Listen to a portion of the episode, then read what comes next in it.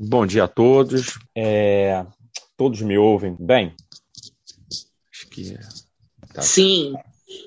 Tá. Então vamos começar então. É, hoje nós vamos fazer uma breve reflexão sobre a religião do cristão, tá? E nós estamos utilizando como base o livro de um teólogo anglicano chamado John Stott. E eu vou passar aqui, nós vamos ver. Então nós vamos dividir esta esta EBD em três partes. Tá? Então, tá? Esse livro, tá? Do chamado Contra a Cultura Cristã, de John Stott. Ele, é, ele foi o livro utilizado para fazer essa reflexão de hoje. Tá? Esse livro, em inglês, saiu em 1978. Tá?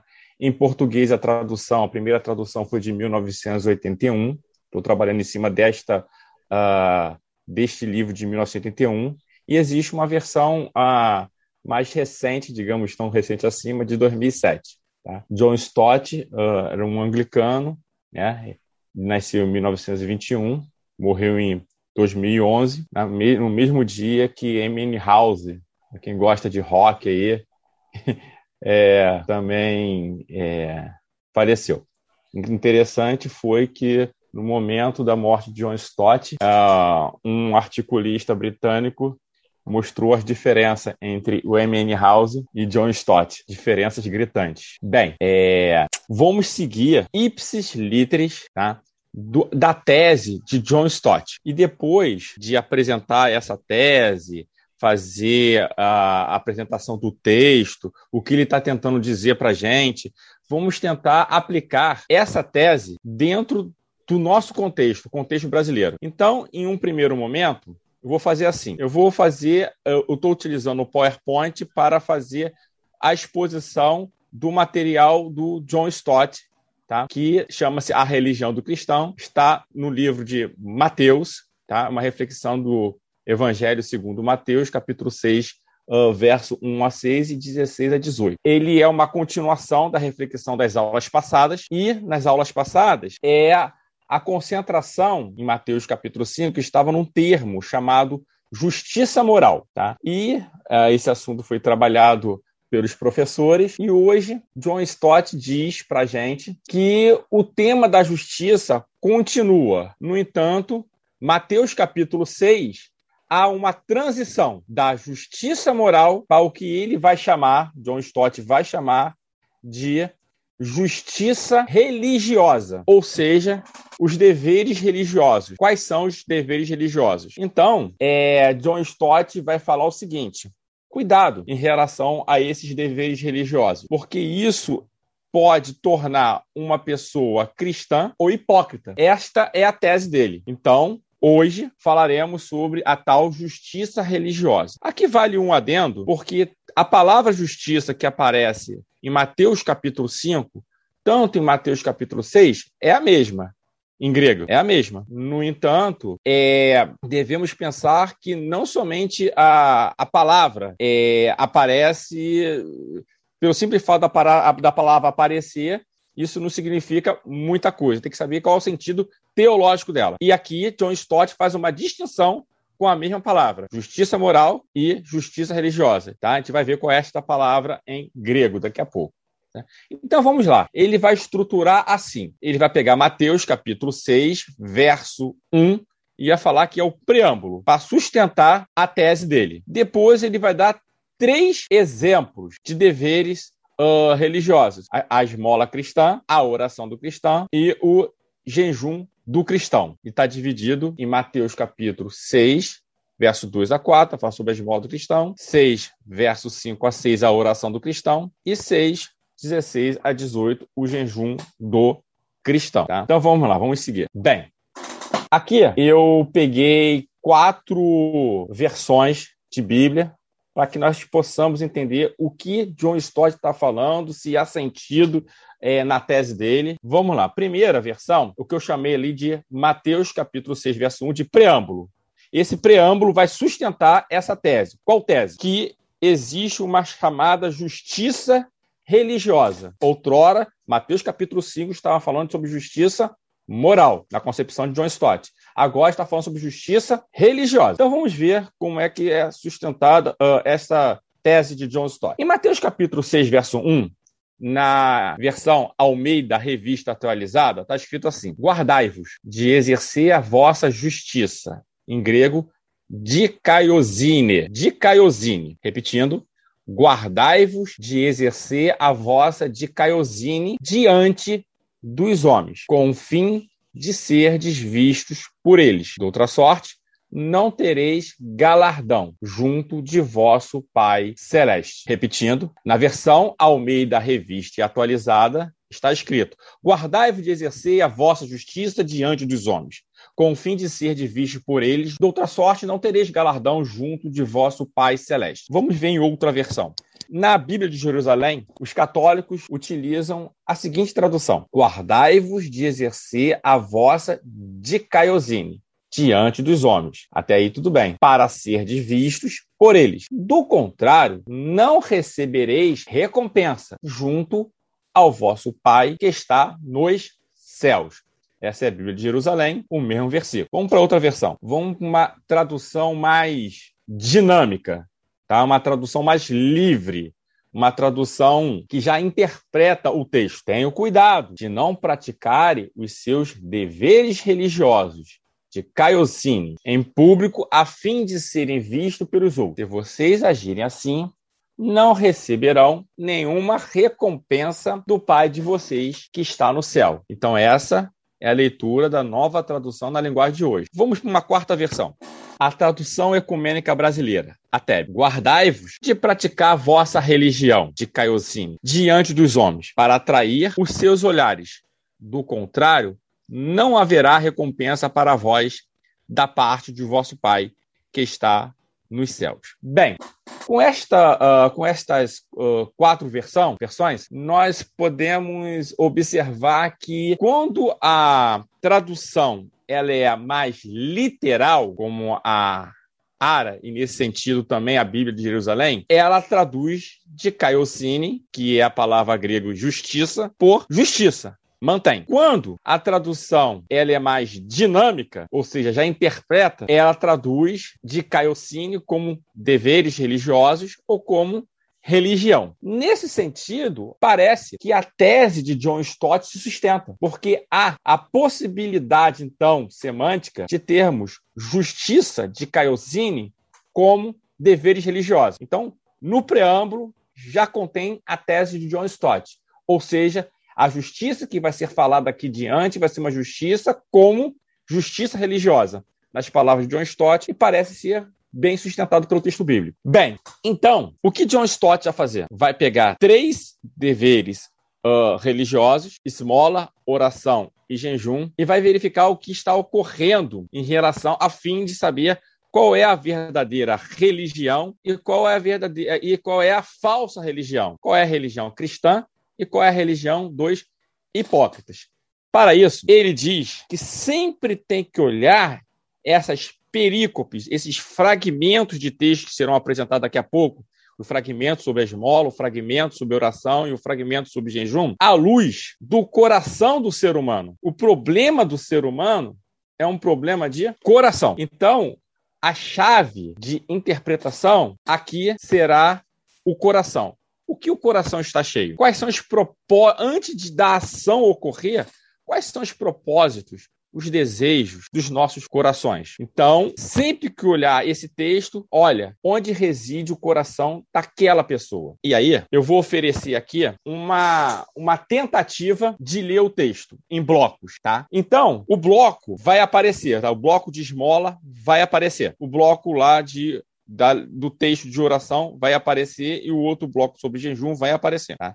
Então, a primeira coisa que nós podemos observar é que no texto, logo de início, vai aparecer uma identificação do dever espiritual. Então, ele vai falar assim logo no início: é, estamos falando sobre esmola, estamos falando sobre jejum. Quando falares sobre esmola, então é uma a primeira coisa que aparece no texto é a, a identificação do dever espiritual. Depois na sequência do, dos versos, vai aparecer qual é o dever espiritual do hipócrita. E aí, nesse bloco, segue sempre essa estrutura, essa estrutura. Como os hipócritas procedem? Qual é a finalidade desse dever espiritual para os hipócritas? E qual o resultado desse dever espiritual para o hipócrita? Ou seja, a recompensa diante dos homens. E aí eu quero fazer aqui um, um, pequeno esforço aqui. Já falamos que o primeiro, a primeira sessão que vai ocorrer no texto é a identificação do dever espiritual. A segunda vai,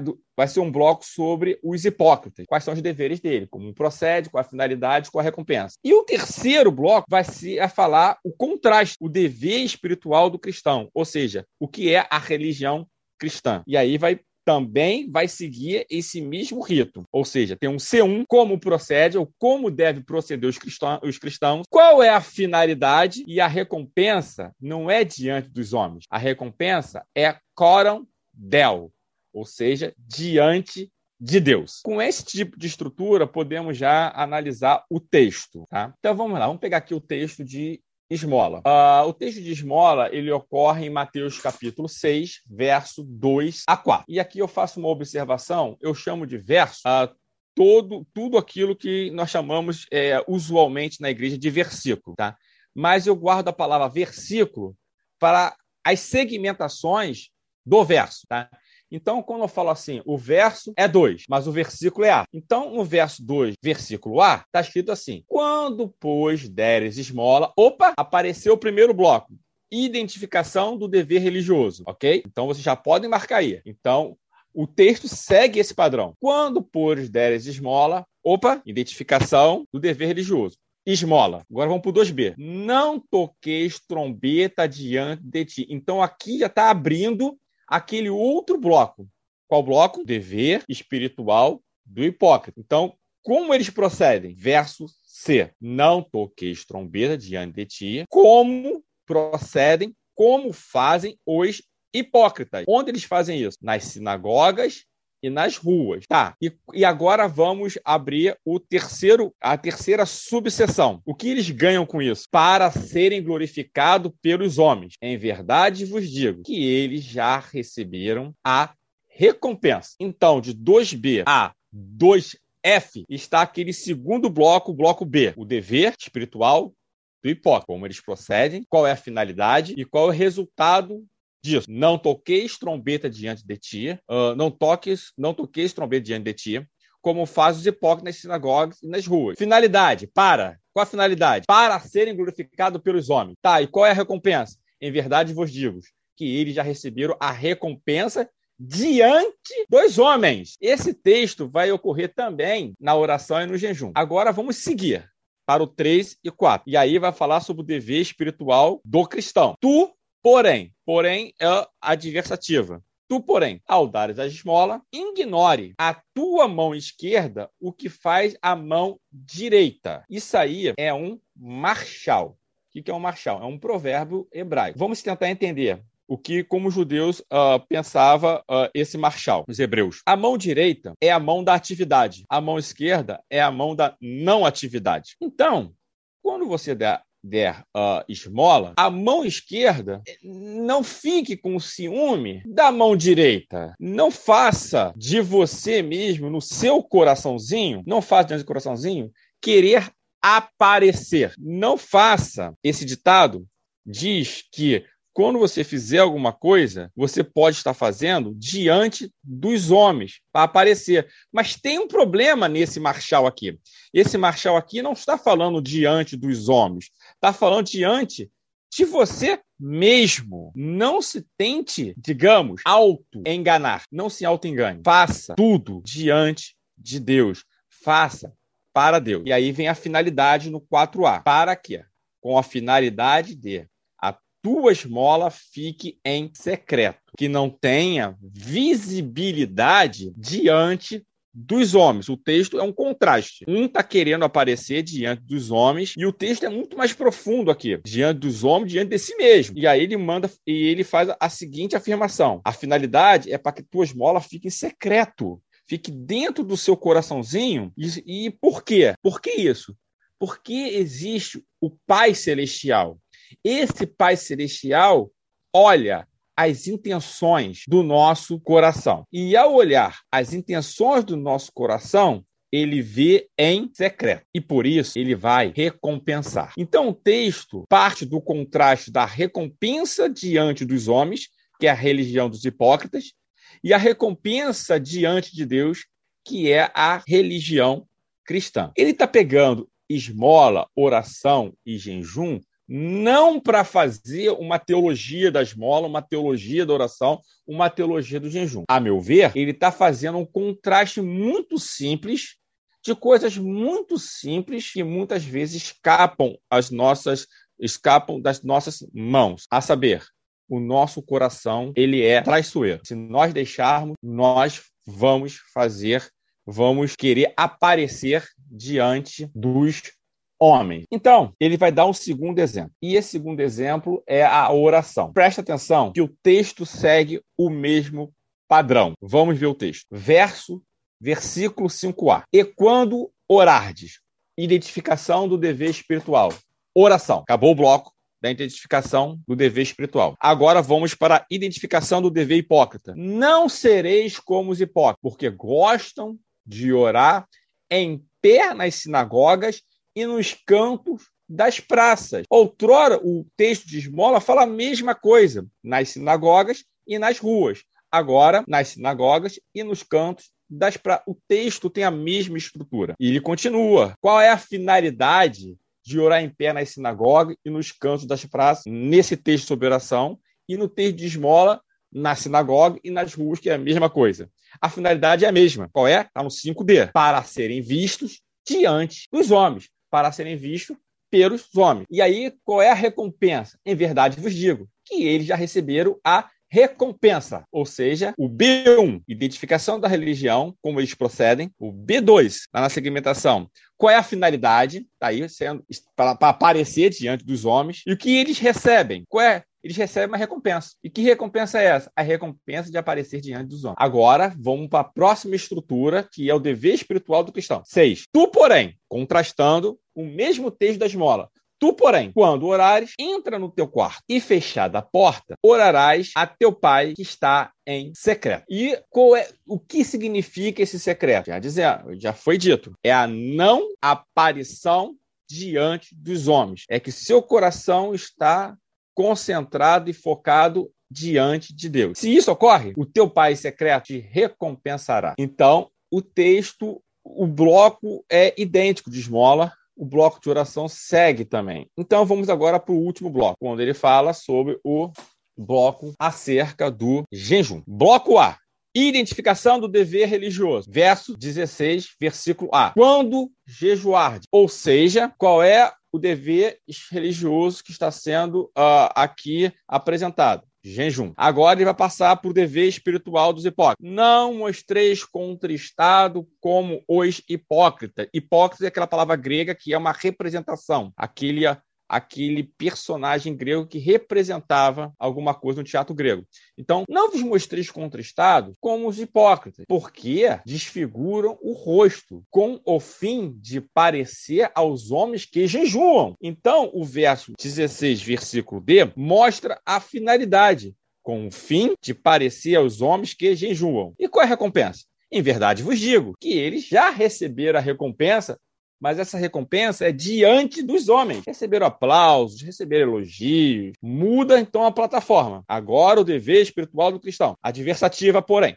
Tu, porém, tu, porém, quando jejuar, unge a cabeça e lava o rosto. Não, isso aqui não é um procedimento padrão para toda vez que jejuar, mas o sentido aqui é: sinta-se bem, apareça assim uma pessoa normal, não queira aparecer, não queira se mostrar contristado, não queira fazer algo para comover as pessoas. Qual é a finalidade então do dever espiritual do cristão?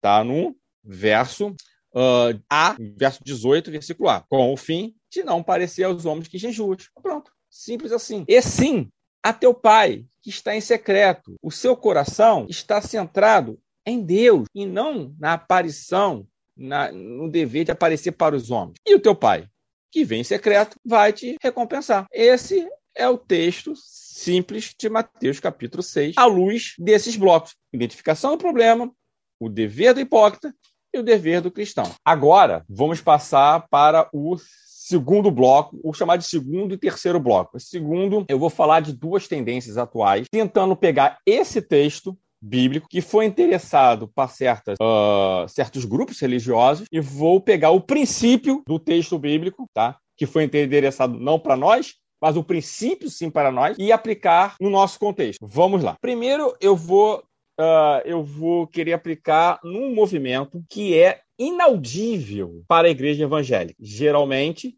inaudível. Esse movimento se chama de liberalismo teológico. O liberalismo teológico ele uh, é um movimento, foi, né, um movimento é, que surgiu na Europa no iluminismo europeu, que tinha como uma chave de interpretação a razão somente, somente a razão. E a partir da razão somente, nós conseguíamos ir às Sagradas Escrituras e fazer todo um dever científico em cima das Sagradas Escrituras. Logo, aquela questão espiritualizante ou espiritual, aquela proposta que Deus revelou aos seres humanos, isso deveria estar de lado, porque nesse aspecto a ciência seria norteadora e essa ciência eu coloco entre aspas porque essa ciência ela é um cientificismo, ou seja, é uma religião da ciência, ou seja, uma religião hipócrita. E a partir de então começaram a afirmar certas coisas quando não se levou diante a doutrina da revelação. Nesse sentido, o coração orgulhoso dos seres humanos começou a colocar certas declarações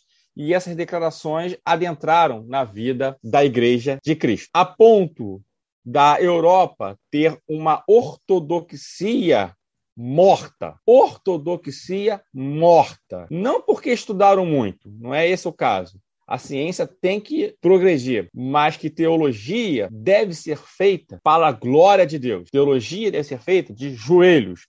Teologia deve ser feita dentro do quarto em oração, jejum e pelas obras de misericórdia. Tudo isso em secreto, sem aparecer diante dos homens. O que ocorreu é que imediatamente uma afirmação começou a vociferar. Essa afirmação era que a Bíblia não é mais a palavra de Deus, e sim um livro de literatura qualquer. Nós sabemos que a Bíblia tem um aspecto natural como obra literária, mas também tem um aspecto sobrenatural. E se nós tirarmos essas duas naturezas das Sagradas Escrituras, nós ficarmos somente com uma natureza, nós podemos chegar a conclusões absurdas. Então, esse movimento de liberalismo teológico começou com uma provocação. E essa provocação foi uma provocação de um filósofo chamado Spinoza, Baruch Spinoza, quando escreveu o livro 8 do Tratado da Teologia Política. Lá, ele faz a seguinte provocação: Moisés não escreveu o Pentateuco. Depois de algum tempo, dois anos, se não me engano, um britânico chamado uh,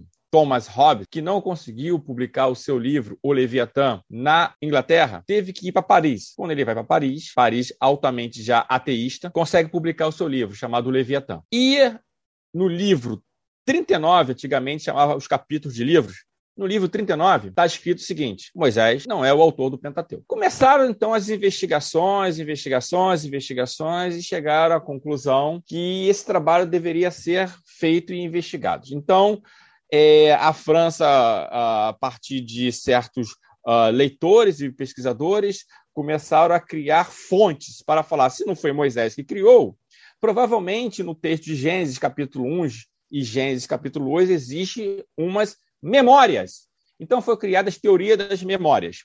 Essa teoria da memória, que era apenas para o primeiro, para o capítulo 1 e 2 de Gênesis, aumentou para Gênesis 1 a 11, mostrando que há fontes diferentes. E isso foi aumentando, aumentando, aumentando, aumentando, aumentando, até chegar em todo o Antigo Testamento uma solução que o todo o Antigo Testamento estava dividido em quatro fontes: a fonte javista, elorista, a sacerdotal e deuteronomista. Tá. Isso aí é muito técnico para gente. O problema todo é que essas pesquisas e toda pesquisa deve ser feita para a glória de Deus. Mas elas começaram a ser inaudível e as igrejas começaram a esvaziar, porque começaram a entender que a Bíblia não era a palavra de Deus. Esses estudos devem acontecer, todavia, não se deve afastar, apartar da teologia da revelação. Então, esse é o primeiro ponto, o liberalismo teológico. Então, hoje, o que nós chamamos de academia moderna, as universidades modernas, elas hoje elas têm em seu escopo não mais uma crítica à Bíblia Sagrada, mas a coisa avançou. Hoje a crítica é relacionado à doutrina. E quando a crítica é relacionada à doutrina, a crítica doutrinária, nós estamos em outro movimento, o chamado pós-liberalismo. E aqui eu paro nesse momento, que a aplicação é o seguinte: até que ponto nós, cristãos, podemos fazer teologia sem levar como pressuposto a existência de um Deus que nos ama, sua santidade, sua perfeição, seus atributos, até que ponto nós podemos levar em consideração um Deus que não salva, um Deus que ele está limitado. Se eu consigo colocar Deus dentro desse receptáculo, o que pode acontecer então é que a minha atividade a minha elucubração, e eu destaco a minha ou dos pesquisadores que não levam em consideração a hipótese de uma teologia da revelação, estar diante dos aplausos dos homens. Isso e aí eu acabo esse bloco, levou a homens da Universidade Presbiteriana de Princeton a lutar, a se manifestar e chegar à conclusão, por meio de um escrito cujo autor foi John Gresham Machen, que fez uma análise entre cristianismo e liberalismo. Esse livro está em português. E o final deste livro, da análise de Martin, dentro da Universidade de Princeton, que estava agora com essas ondas de esses novos ventos, né, da razão somente, ele chega à conclusão que o liberalismo teológico é uma outra religião, não é a religião cristã. Esse é o ponto. E aqui, Tony, eu abro para as perguntas dessa primeira aplicação que é um exagero, ou seja, não levar em conta a revelação, logo, você ficaria nas suas formulações teológicas racionais somente a fim de fazer alguma coisa para os outros. Ok, então vamos para talvez o bloco mais polêmico, que é a segunda aplicação e última aplicação desta reflexão quando nós falamos sobre uh, o texto aí da religião cristã. Já então fizemos uma reflexão que o liberalismo teológico é uma outra religião, porque ela se pauta somente de uma religião racional e o cristianismo espera uma teologia da revelação. Bem, a segunda aplicação está num movimento polarizado ao liberalismo teológico, que é o fundamentalismo. Esse movimento ele é audível, enquanto ao o liberalismo teológico, você afirmar dentro da igreja que oração não precisa, que Deus não existe, isso é muito pesado para o povo da igreja. O que ocorre com essas afirmações é evasão dos membros da igreja. Foi isso que aconteceu na Alemanha. E se reuniram em pequenas células. Mas quando você começa a um outro ponto, um outro extremo, porque o liberalismo teológico foi combatido pelo fundamentalismo. E esse fundamentalismo surge justamente na Universidade de Princeton, em oposição ao liberalismo teológico. E aí o que ocorre? O fundamentalismo, se você é uma valorização exacerbada da teologia da revelação, digamos, revelação somente. No entanto, ao fazer isso, distorce. E ao distorcer, faz, cria-se um conjunto moral para o cristianismo não pode aquilo, não pode aquilo outro. A leitura sempre é literal e com isso sustentamos coisas que não, não deveríamos sustentar. O fundamentalismo tem sido um prejuízo para a igreja. Um prejuízo porque muitas vezes a frase a letra mata e o espírito vivifica, ou seja, não precisa, de certa forma, estudar teologia, fez que os nossos seminários fossem seminários devocionais, a ponto a ponto da palavra pastoral ser uma subcategoria, ou seja, o meu sermão não é teológico, e sim pastoral. Pasmem, teologia pastoral é algo lícito, muito sofisticado e deveríamos tratar com muita seriedade. Ah, eu tenho a prática, mas é, eu não preciso ter teoria, porque eu sou uma pessoa da prática. Esquecem, assim, que toda prática é prática de uma teoria, por mais que você não conheça qual é a teoria. Mas toda prática ela é prática de uma teoria. Então, montou uma caricatura de religião racional, liberalismo teológico, e uma religião pautada numa revelação somente distorcida. Com isso, algumas propostas teológicas, como os autógrafos não têm erros. Nós não precisamos dessa formulação. Nós não temos autógrafos. Isso é uma questão de crença. Isso é uma teologia da revelação que não se faz. Isso é uma má teologia. Os autógrafos não têm erros. Então, essa doutrina criada, ela vai fazer uma absoluta uh, ruptura com a igreja. Na segunda fase do fundamentalismo, pasme, ocorreu algo cismático. Na primeira fase, dizia: existem cinco fundamentos que nós não podemos abrir mão. E aqueles fundamentos são importantes e devem ser aqueles mesmos. No entanto, na segunda fase do fundamentalismo, falou o seguinte: é necessário, em matéria inegociável de fé, que as pessoas acreditem no pré-milenismo dispensacionalista. Então, só tentando aqui é resumir. Na primeira parte, na primeira parte, foi falado qual é a proposta de John Stott. Ele identifica três deveres espirituais: esmola, oração e jejum. Fala sobre o dever do hipócrita e fala sobre o dever cristão. Ponto.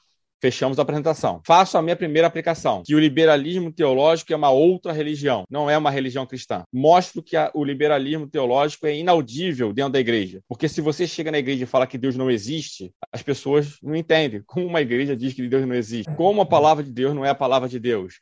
Então, isso fez que na Alemanha e nos países europeus se debandasse da igreja. Por outro lado, existe uma coisa que é audível dentro da igreja, que é o fundamentalismo quando você chega com várias proposições dentro de uma teologia da revelação distorcida e faz um conjunto de regras morais. Dentre elas, a imposição, como exemplo, que o, em matéria de escatologia, o pré-milenismo dispensacionalista é matéria de fé, e se você não acredita, você não é um cristão. Demais, tá? Então, era isso que eu estava falando, e, e, ainda quero ainda falar que os extremos, os extremos nunca é, irão representar a essência da religião cristã. A essência da religião cristã é uma religião que tem muito a ver com o coração. Antes de ser provocada a ação, você planeja a ação. E esse planejamento da ação tem muito a ver com o coração. A pergunta que se faz é onde está o seu coração? E aqui eu termino essa exposição. Obrigado, Tony. Você comentou sobre fundamentalismo e a gente vive num tempo de muito relativismo. Se, é, ao reafirmar valores é, absolutos da escritura, ele seria taxado como fundamentalista? A pergunta é excelente. A pergunta é excelente. A questão é sempre ter o equilíbrio. A questão é de equilíbrio. Nós estamos num contexto, se é que eu escutei bem, de um mundo secularizado e relativista. Então, um mundo secularizado e relativista vai relativizar tudo, porque vai falar que a sua verdade é uma verdade enquanto discurso. E aí, para tentar apimentar a pergunta, é o que é uma narrativa? Uma narrativa é qualquer discurso sem compromisso com a verdade, porque a filosofia que rege hoje é uma filosofia da fala, do discurso, da linguagem. Então, você pode fazer uma narrativa, que nós chamamos de desculpa, e você está tentando argumentar em relação à lógica, e ela não tem lógica, não tem sentido, porque ela não tem compromisso com a verdade. Saiba disso. Sabe que narrativa não tem compromisso com a verdade. Então, não adianta o instrumento da lógica, que tem compromisso com a verdade, é tentar. Então, aí até eu brincava com meus alunos que quando se vê o filme do Homem-Aranha, você passa pelo episódio e vê uma aranha picando um homem que vira Homem-Aranha. Esse homem tem uma roupa bem estranha que começa a tacar teias em prédios e começa a, a, a fazer várias peripécias entre os prédios. Mas, de repente, uma teia de aranha que sai dele não não segura. E aí ele cai do décimo andar. Estranho. E ele não morre. E você, com toda a sua sistemática de lógica, você fala o seguinte: como ele não morreu? Mas já partimos do pressuposto que uma aranha mordeu ele e ele virou o Homem-Aranha. Então, você aceitou os inícios das narrativas. Para o cristão, a Bíblia é a palavra de Deus. Nós não devemos, nós não devemos, nós não devemos, é, é como vou colocar isso aqui? Abandonar as pesquisas teológicas, mas nós não devemos também tirar a natureza das escrituras sagradas. Ela tem uma natureza literária e ela tem uma natureza divina. Se você vai fazer ciência, você faz apenas num domínio. E se sinta-se confortável dentro dos seus limites. E não seja arrogante o suficiente para entrar em outros limites. Então, o problema, e aí tento responder justamente a sua pergunta, é que a Bíblia é palavra de Deus e os fundamentalistas também acreditam que a Bíblia é a palavra de Deus. Até aí, andamos de mãos juntas. Agora tem um problema, que é a mentira. Quanto mais parecido com a verdade, mais perigosa ela é. O problema é o qual, quais são os desdobramentos quando se afirma dentro do fundamentalismo que a Bíblia é a palavra de Deus. O que implica dizer isso?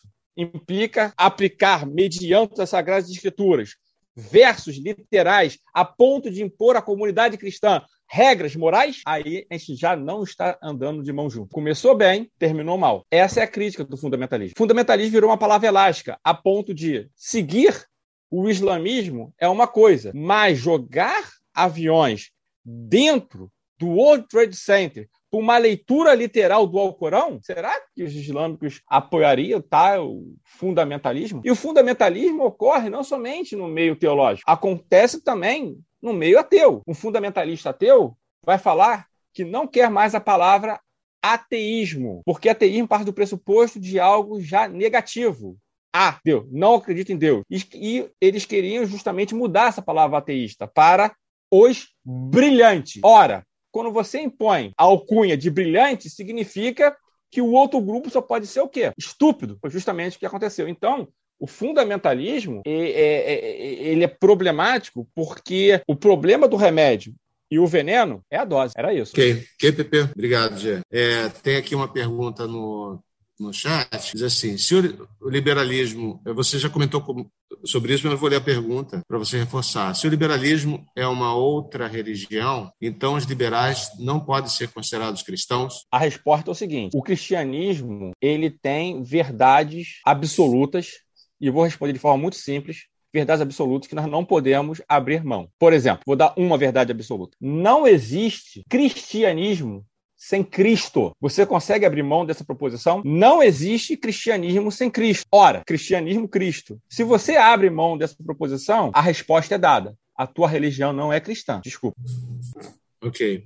Aí tem aqui, continuando, implicação. Para os liberais, o que é a justiça dos cristãos, então? Algo estritamente moral, algo estritamente que toca a imanência. Os liberais, aqueles que são chamados do liberalismo, eles abandonaram a transcendência. E ao fazer o abandono da transcendência, eles entendem que toda aplicação cristã e esse, essa religião cristã ela funciona como trampolim, serve para garantir boas práticas aqui nessa terra. Nós cristãos temos que fazer boas práticas centrado no coração corondel diante de Deus, mas não boas práticas para um dia a pessoa morrer e virar nome de rua. Beleza. Obrigado, Gê. É, não tem mais nenhuma no chat? Alguma outra aqui na sala? Não? Também não tem aqui na sala, Gê. Tony, agradeço aí pelo conselho, o conselho dessa oportunidade que foi dada aí. Muito obrigado a toda a equipe da EBD. Estamos sempre à disposição aí.